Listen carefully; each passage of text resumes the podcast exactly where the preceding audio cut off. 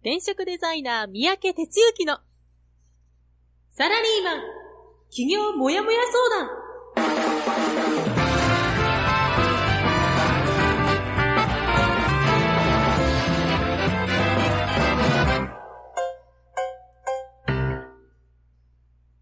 自分に何ができるんだろう？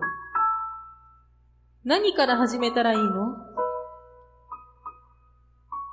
この番組は、そんなモヤモヤ状態のあなたのお悩みに、サラリーマンの応援団長、転職デザイナー三宅哲之がお答えする、ポッドキャスト番組です。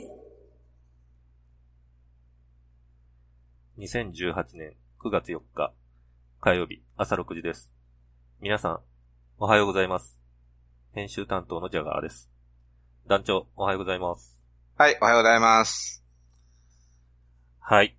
えー、先ほども少しお話ししてましたが、台風でね、えーっと、特に関西の方はもう、鉄道関係がもうお昼ぐらいには運行停止みたいなことがいろいろ出ててですね。ああ、そうなんだ。結構、うん、もう休みになってますね。はい。うん。昨日、かなりね、メンバーさんの書き込み見てると、会社が休みだということをね、そうそう何人もの人が書いてて、うん。うん。まあ、当たり前のことやけどな。ですよね。うん。あのサビー当たり前のさんがね、うんうん、サビのね。うん書いてもうその、その、その通りよ、もうこんなもう、おなんかもう、こんな日に同じように通勤していくとこなんて日本にぐらいしかない。もうその通りやな、もそうですね。激し意味。意意味の、意味のないことしたってしょうがねえやな、ほんと。うん、そうですね。うん。はい、うん。はい。あの、うちの会社に回ってたメールを見たらなんか、自己判断で頑張れみたいなこと書いてましたけどね。まあ大体そうなるよね。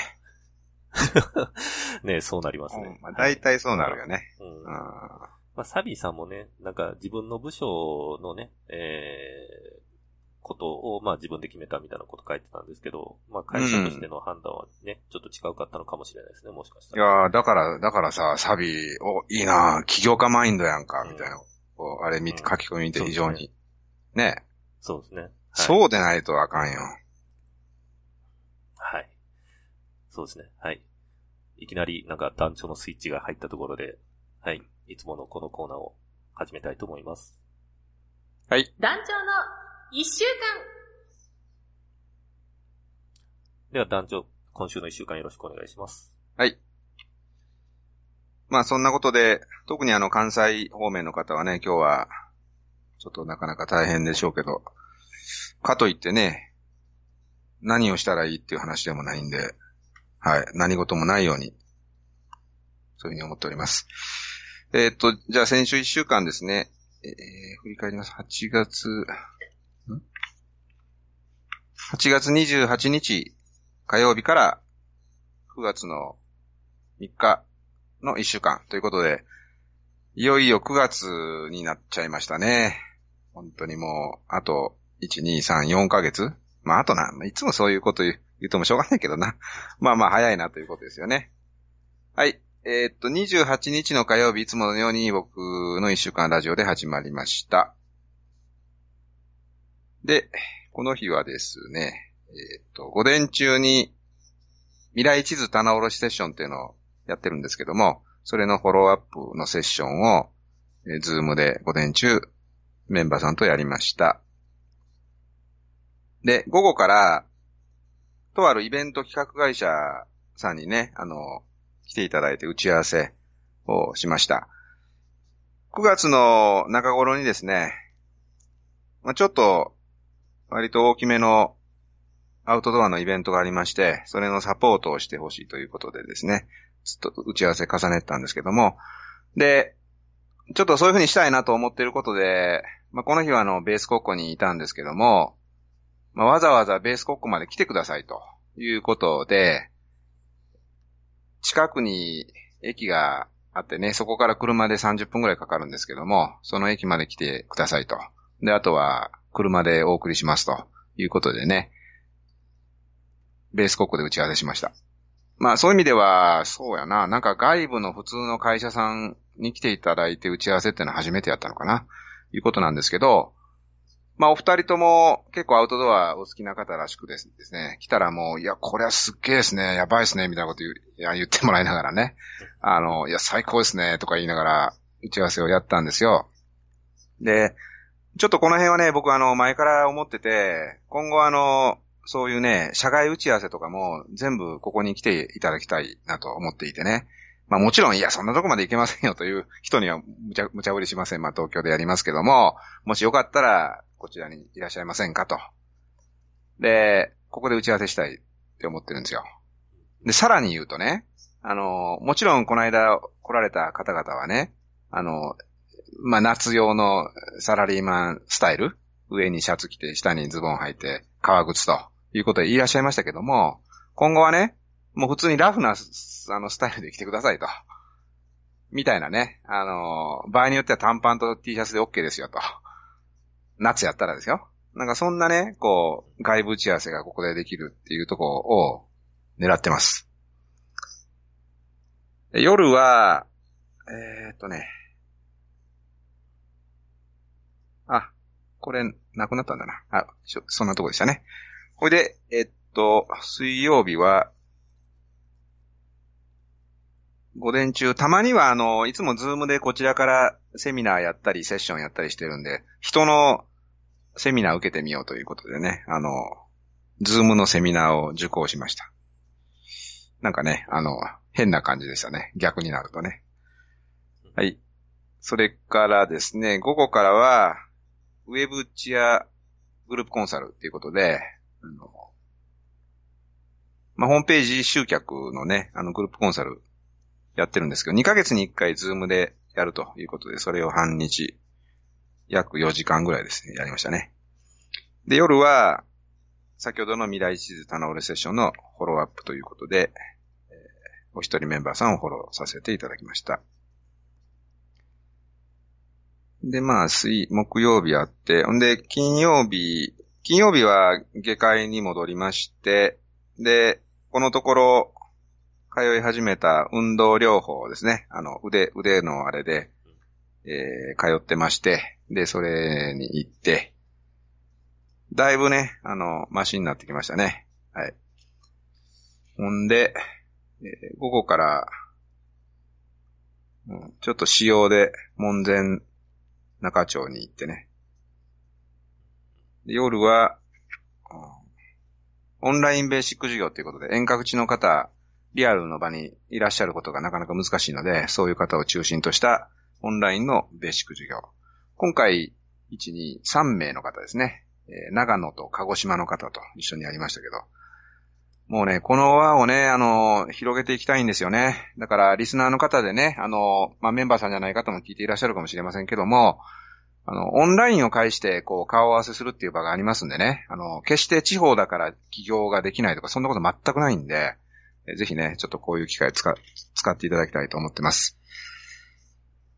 で、先週の土日はですね、来月10月に、えー、ベース国庫でメンバーさんとジョイントしたイベントを一つ企画してまして、で、今回は、まあこれ言うと誰かってすぐわかるんですけども、焚き火フレンチ講座というのをですね、今企画してましてですね、えー、その講師の人に来ていただいて2日間過ごしました。まあ余談ですけど、あの、この講師の人は、朝4時かな？4時に家出て、で、職場に入って、で、たった一人で仕事をしながら、朝6時になったら、調理場でラジオを聞いてくれてると。いうことだったみたいでね。いやー、そうだったんだと思ってね。なんか僕その情景が、なんか調理場でさ仕事しながら、あの、iPhone かなんか知らんけど、そこで聞いてもらってるっていうなんかこう絵がね、なんか浮かんできて、ちょっとした感動でしたね。いやー、やっぱりラジオ頑張ろうという気になりました。今日も聞いてくれてるかどうかね。はい。えー、それから、あ、そんな感じですよね。で、2日間やって、で、1日、まあ、いろんなちょっと企画の仕込みをやったりしてですね。で、午後から、また、家に戻りまして、で、またあの、実は昨日の夜ですね、まあ、台風が来るというんで、まあ、こちらはそこまでね、関西ほどではないですけども、若干影響が出そうかなっていうんで、物が飛んだりっていうのはちょっとやばいので、昨日の夜に入って、えー、ちょっといろんなものを撤去して、で、えー、今に至るということですね。はい、以上です。はい、ありがとうございます。えっと、夏が、えー、ちょっとコメント入れてくれてますね。現在、通信環境が悪い時があるようです。このコメント遅れましたが、何回か Facebook にコメントができない状態が続きました。一応ご報告までということで、うん、これも台風の影響ですかね。うん、そうかもしんないね。そうですね。うん、まあちょっと本当に いつも使えてるもんがね、なんか、なかなかうまいこといかないと、うってなっちゃいますけど。うん、まあ、の時はね、仕方ないんで、はい。インフラやからね。うん。うん。はい、ありがとう、夏ね。はい。はい。はい。あと、先ほど、ね、あのー、ジョイント企画、ベース国庫でのジョイント企画のお話で、ね、うん、あのー、焚き火フレンチの話をされてましたけど、こう、はい。あの、まあ、写真のね、えっ、ー、と、星空を撮ろうっていう企画に続いてのジョイント企画っていうことですかね。もう一個あってね、その、ま、真ん中に。あ、そうなんですか。うんうん。うん。えー、第3弾です、その焚き火フレンチは。あ、あ、そうなんですね。はい。うん。ぜひ、ね、あの、いろいろ、いろんな人が続いていっていただければというところもありますが、まあ私もそうなんですけどね。いやいや、もうこれはね、僕の、はい、実はね、あの、ちょっとした夢だったんだよね。あの、自分の、うん、まあ、プラットフォームで、メンバーさんとジョイントしてやってもらって、で、そのメンバーさんのやってるビジネスがそこに来てくれた人に、あの、広がって、まあ、ある意味、あの、フロントエンドって言うんですけど、僕のプラットフォームで皆さんがフロントエンドやってもらって、で、さらに広がっていくと。っていうのはね、ちょっとずっと考えたんですよ。で、やっとね、まあ、まだまだね、あのー、ちょっとやり始めたからバンバンうまくいくっていうもんでもないし、集客もおぼつかないとかあるんですけど、まあ、しばらく、あのー、やり続けてね、形にしたいと思ってます。はい。はい。えー、っと、ルンさんとモスさんがコメント、まあ台風の件ですね。ちょっと夏と同じような状況が、やっぱりルンさんとかも出てるみたいですね。うん、みたいね。あと、うん、モスさんは関西はかなりきつそうですの。あ、かなり来そうですね。高知は大丈夫なの？高知のところ通ってくると思うんで、そこもだいぶ気をつけておかないといけないと思うんだけど。そうだよね。はい。はい。えーと、ではそろそろ本編の方に移っていきたいと思います。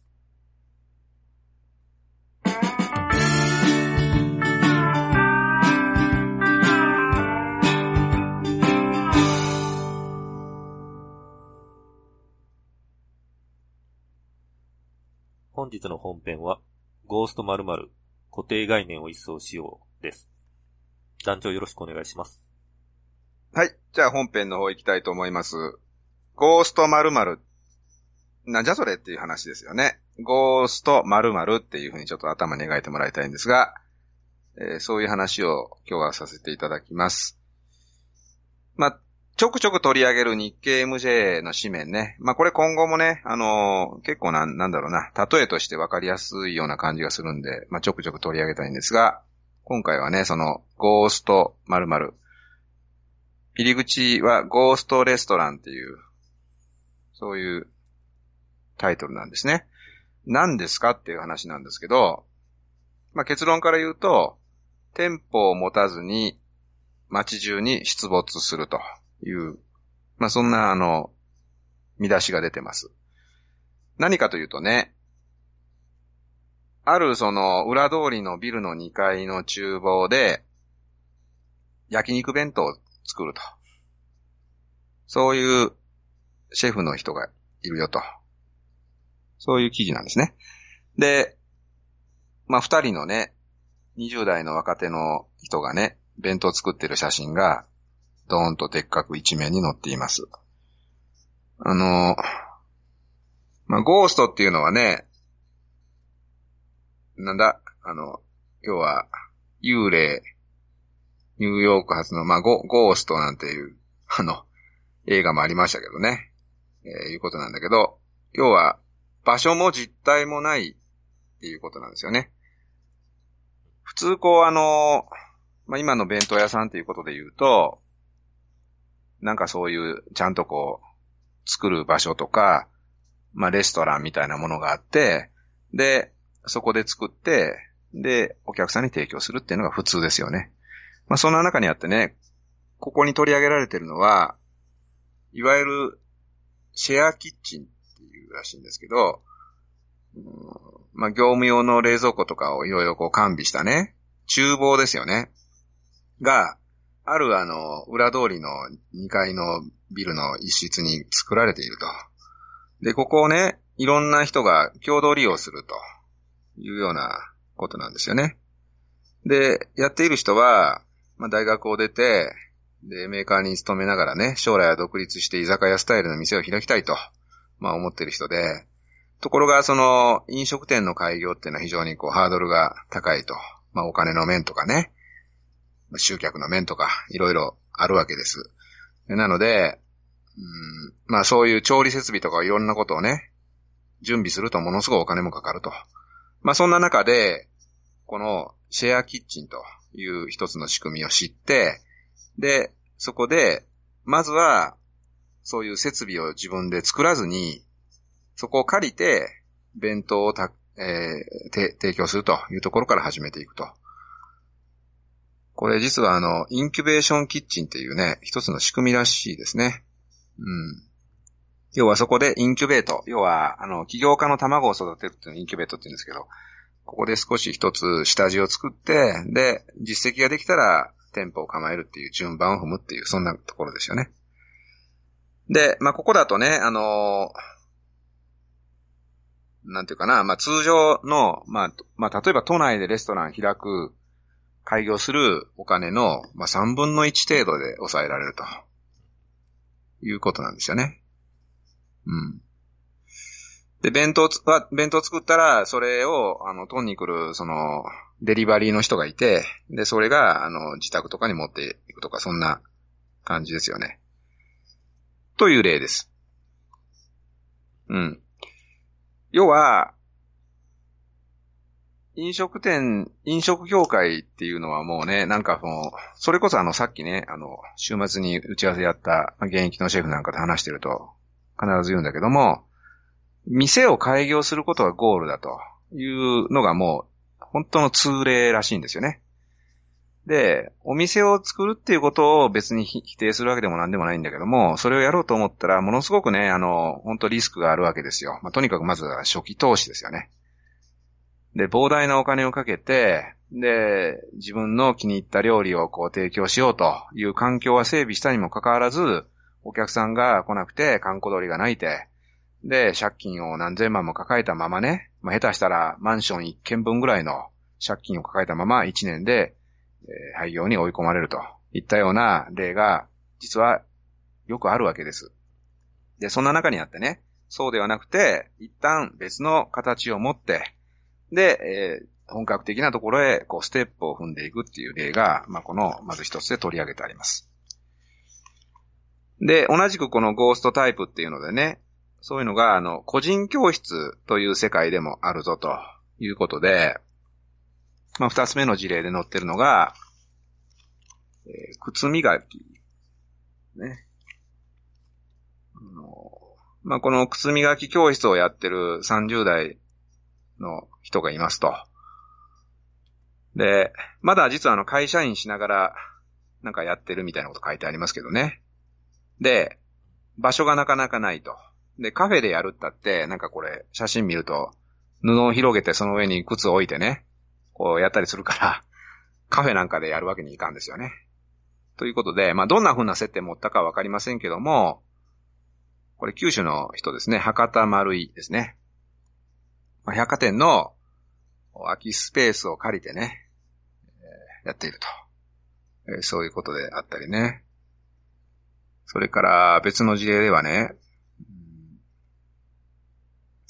カフェ英会話っていうのを始めてる人がいると。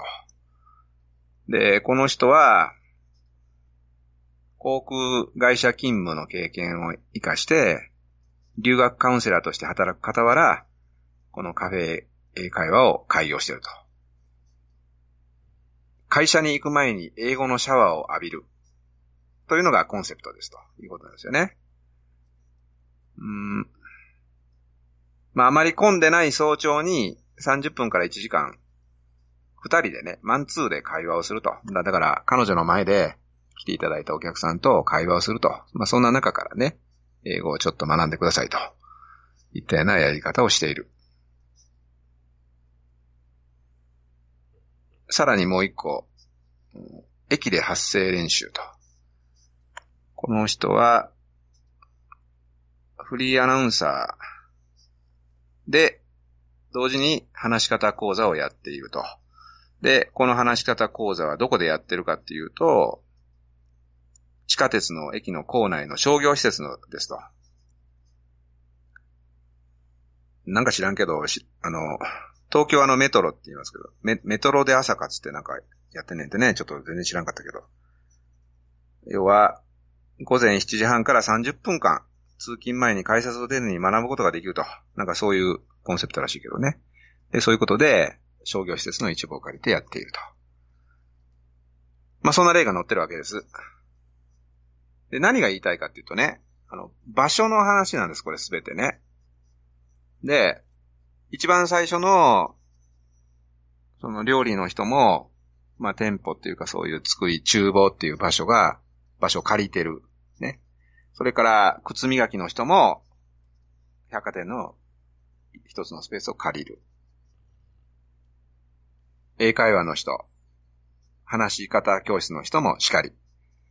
で、ここなんですよね。で、要は僕はあの、このゴーストってなんか面白いネーミングやなと思ったけども、こういう思考をね、ぜひ入れてもらいたいと思っていて、とにかくね、あのー、まあ、あの、そうですね、こう相談を受ける中で何人かの人は、私あの、お店をやりたいんですと。とか、まあ、カフェをやりたいんですと。とか、まあ、結構な数実はいるんですよ。で、最終的にカフェやるとか店やるとかね、それはやればいいし、そこに向かってってほしいんですけどね。いきなり一足飛びでそこに行こうとみんなしてるんですよね。まあもちろんね、そういうこと知らないからっていうことはあるかもしれないけど、で、そこで一旦ちょっとよく考えてみようねっていうことを必ず言います。やるなって言ってなくて、あの、やってほしい。けど、ちゃんとステップ踏んでやろうねっていうことをですね、あの、常々お話しするんですよ。要するに、そういうね、場所とか箱を持つと、最初に、まあ、少なくてもやっぱり何百万。さらに言えば、うん千万単位のお金が必要になります。どんなことをやろうにもね。で、そのお金って、普通に考えればわかることだけども、すべて自己資金でできる人なんて、ほぼいないと思うんですよね。ってなると、自己資金いくばっかあって、それ以外のお金は借り入れをすると。ね。いうことで、要は借金ですよ。あの、借り入れっていう言葉はね、なんかね、一見、耳障りがいいんで、なんか、起業するための当たり前のことみたいに捉えてる人多いんだけど、そうじゃない。借金なんです。要は、住宅ローン組むのと一緒ってことですよね。マンション買うのに、自己資金400万とか500万持って、残りの、まあ、例えば3000万のもん買おうと思ったら2500万ローン組むじゃないですか。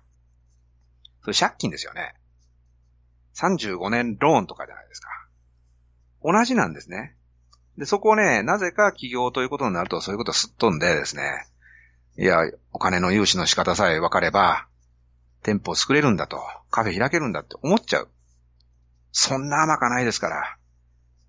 お客さんが集まって初めて店を潤う。ということは何しないといけないかったら、先にお客さん掴まないといけないんですよね。で、そういうことをすっ飛ばしてやるがために、夢がどっかに吹っ飛んで、もう真逆の状態になっちゃうわけです。だからね、今日取り上げたこのゴーストっていう話、実はね、あの、最初の例なんて、そのシェフに聞くと、別に昔からあった話ですね、と。ネーミングがうまくつけられてるだけですよ、と。その本格的に店を出店する前に、こう何かどっかで曲がりしてやるっていうのは昔からあった話ですよと。いうことでしかないって言ってました。だからね、もうすべてにおいて僕はそうだと思ってるんです。で、特にそのね、店を構えて、店を構えてっていうところを考えてるんだったら必ずその前にお客さんどうすんのかということを先に考えた上で進んでください。でないとね、必ず痛い目に遭いますから。よっぽどね、資金が、こう、流々としてる人やったら別ですよ。だけどね、多くの人はそんなことないわけであって。だから、その時にはこのゴーストの考え方を入れることです。例えば、靴磨きすんのにね、なんかどっかで場所借りて、場所借りてっていうのは、例えば、マンションの一室借りてやろうっていうのも、実は大きな資金負担なんですよ。毎月家賃がかかるわけやから。ね。店舗構えないけどそういうとこって思ってもあかんわけです。もう要は毎月かかるものってものすごく固定費っていうのはね、ものすごく圧迫するわけですよ。だから、もうその都度その都度どっかでやって、もうジプシーでやって、で、ファンをつけて、で、ある程度の固定客がついたら初めてそっち考えるっていうふうに考えると。もうこれはね、本当僕は強く、あの、これから起業開業しようっていう人にはね、あの、言いたい話で、まあ、ずっと言い続けてますけど、で、まあそういう話をね、まあ面談の時にやって、いや、それでもやりますというふうに、ごねる人がいます。まあごねるったら語弊があるけどね。申し訳ないけど、それ以上僕は言えないから、あのもうご自由にしてくださいという話をしますけど、失敗するとは言わないけど、もうとにかく順を追った流れからすると、非常にリスキーです。まあ、てな具合でね、まあ、MJ さんは非常にこう、キャッチーなネーミングをつけるから、新しいことのように、このゴーストっていう風に取り上げてますけど、決して新しいことじゃなくて、開業っていうことを考えたときにね、店舗開業ってことを考えたときに、必ずこのステップって必要なんだということを、僕はこの記事を読みながら、改めてまあ認識した次第ですね。ということで、まあこれから何かお店を持ちたい。もっと言うとね、事務所なんかもそうなんですよ。いいですか？事務所なんかも最初持っちゃダメなんですよ。必ず仕事すんだったらなんか事務所持たなあかんっていうふうにみんな思ってんねんけど、固定費は絶対もう最初一掃すること。そうしないと持たないですから。ね、ちょっと本当にあのそこを押さえた上で、えー向かっていただきたいと思います。今日はなそんなとこかな。はい、終わりです。はい。ありがとうございます。えっ、と、そうですね。あの、はい。内容に関してまたコメントがある方は入れてみてください。はい。では、えー本編は一旦この辺で締めさせていただきまして、お知らせエンディングのコーナーに移ります。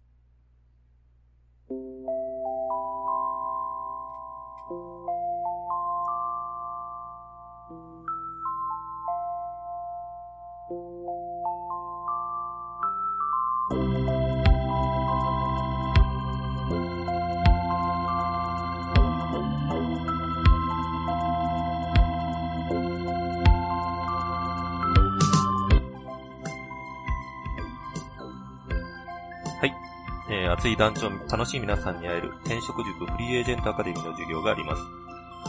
9月6日木曜日、埼玉。8日土曜日、大阪。12日水曜日、横浜。21日金曜日、五反田メイン。29日土曜日、週末本部。漠然としたモヤモヤを個別で相談できる企業副業モヤモヤ相談カフェもあります。10月6日土曜日、山のオフィス。10月27日土曜日、大阪。番組へのご意見ご感想を募集しています。また、話していることへの質問や感想も歓迎です。次週のテーマは、200年企業と俺のフレンチに学ぶです。200年企業と俺のフレンチに学ぶ。はい。えー、Facebook ページは転職塾フリーエージェントアカデミー。ゼロから始める自分サイズ企業の学校です。転職塾 Facebook ページで検索してください。Twitter は、ハッシュタグ応援団55までツイートお願いします。メールは、マネージャーとファインク .net までお願いします。はい。えっ、と、本日のお話はですね、あの、私も、団長と最初かな、なぜ、あの、団長と会って早いうちになんかこれをすごく言ってるなっていう思い出がなんかありましたね。あの、とにかく固定費をかけるなと。うん。はい。だからやっぱ、まあ、あの、基本っていうか、まあ、たまたまうまくいく人がいたりだとか、それで、ね、その情報だけを見ちゃう人が、もしかしたらいるのかもしれないんですけど、やっぱその裏には失敗してるっていうのがね、なかなか出てこないっていうことなんでしょうね。うん、その通りだね。うん。うん。はい。あの、要するにこう、こんな風にね、お店持ったら、自分の城持ったらこんなに素晴らしいですよ、みたいな、そういう広告がね、蔓延するから、その裏側の話がないわけね。これ当たり前のことなんだけど、いや、ほんと多いんだからね、この話。うん、だからね、それをね、あの、ほんと分かっとかんと、あの、カフェ、カフェやりたいっていう人多いんだよな、そのな、もうそう。うーん。まあ、まあ、なんとか夢はありますよね。いや、だからそれをね、あの、実現したらいいんだって。したらいいんだけど、はい一足一足飛びにそこ考えるのね、みんなね。うん。はいそんなうまくいかないから。はい。うんあ、ルーンさんが、はい、コメントを入れてますね。転職塾に入るまでは店舗、まあ、箱ですね。箱を持たないと、と思ってました。はい。まあ、今はそこが、そういう思いにはなってないということですね。はい。ああ、こう持とうって思ってることね。うん、そうですね。うんうん。はい。実際ね、フィットネスパートナーの方とかも最初は会議室でされてたっていうお話ですよね、確かね。うん、そうです。うん。で、まあ彼は成成功事例。で、僕はね、それ以外に失敗事例を知ってるわけですよ。うん。うん、うん。だ、だから言ってる。うん。そこをね、本当にね、分かっておいてほしいというかね。うん。うん。あの、はいい、や、それでもやりたいんです。いや、いうかね、そういうの、なんでこんなに力説する方、多いの、本当に。それでもやりたいんです。でも、あなた、今サラリーマンでしょ？分かってんのと。サラリーマンの人に起業した後のことは分かんないでしょ？ね？やった人からちゃんと素直に聞きなさいよっていうことを一言で言うと。でもそういう人にありがちなのはね、そこで素直に聞かないんだよね。ほんではもう本音で言うけど、もう知りませんっていう話が俺にしたら。ってこと。はい。まあ、あの、団長の目指す、まあ、企業のスタイルじゃないっていうことですよね。うん、俺が目指すとかじゃなくて、あのーなんていうの？その、俺が目指すじゃないよ。あの、なんていうかな、その人のために言ってるわけであって、うん、ああ、そういうことです。はい。うんうん。僕の目指すスタイルなんてないから、ちなみに。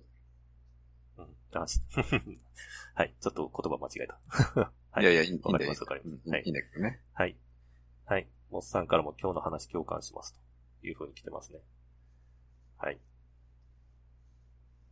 うんあの、私もですね、えーっと、まあ、ちょっといろいろこう決断をする中で、えー、まあ、昔同じ会社だった人がファイナンシャルプランナーとして独立して、まあ、たまにテレビ出たりラジオ出たりするような人なんですけど、うんやっぱ。その人も事務所は自宅にしてるみたいですね。あ、そう。うん。で、まあきうん打ち合わせが、あ、ごめんなさい、打ち合わせがあったら、うん。えーまあ、梅田の、梅田の方の、おまあ、静かな、あーうんカフェが、まあ、あのー、大体あるんで、なんかまあ、そこで打ち合わせするのはもう別に全然問題ないって、まあ、言ってましたね。うん。おそらくね、その人もね、あ、ちょっと時間伸びてるけど、あの、事務所持ったり一回してると思うん、うんう。。で、持った結果、そっちに戻ってんじゃないのかなって思うんだよね。あの、だからね、僕あの、やっぱ事務所持つっていうのは一つの夢だったりするから、皆さん持ったらいいと思うんですよ。でうん、やっぱその結果、その方、それよりも、そういう自宅の方がいいなと思ったら、そういうふうに行くよっていう話で、だからね、まあ、やる前からあの、事務所持たない主義を提唱しようなんて気は、さらさらないけど、結局やると、そういう固定費がどんだけ自分に効いてくるかっていうの分かるようになるんだよね。うんそそうしたら、もうちょっとそれやめて、そっちに戻そうってと、その FP の人ももしかそうじゃないかなっていう気がする。うんうん。だから、なんちゅうかな。やっぱね、実感持たないとね、わかんないんだよね。この固定費の圧迫っていうのはね。うん。ということです。はい。わかりました。はい。では、そろそろお時間ですので、本日の番組はここまでとしたいと思います。えー、お届けしましたのは、はい。団長こと転職デザイナーの三宅哲之でした。編集担当のジャガーでした。はい。それでは、えっ、と、今週、まあ、本日ですね、台風が来てて、十分な警戒を、まあ、していただかないといけないところではありますが、えーいつものこの言葉で締めたいと思います。せーの。ってらっしいってらゃいっし。ゃい。この番組は、転職塾、サラリーマンがゼロから始める自分サイズ企業準備の学校、フリーエージェントアカデミーの提供でお送りしました。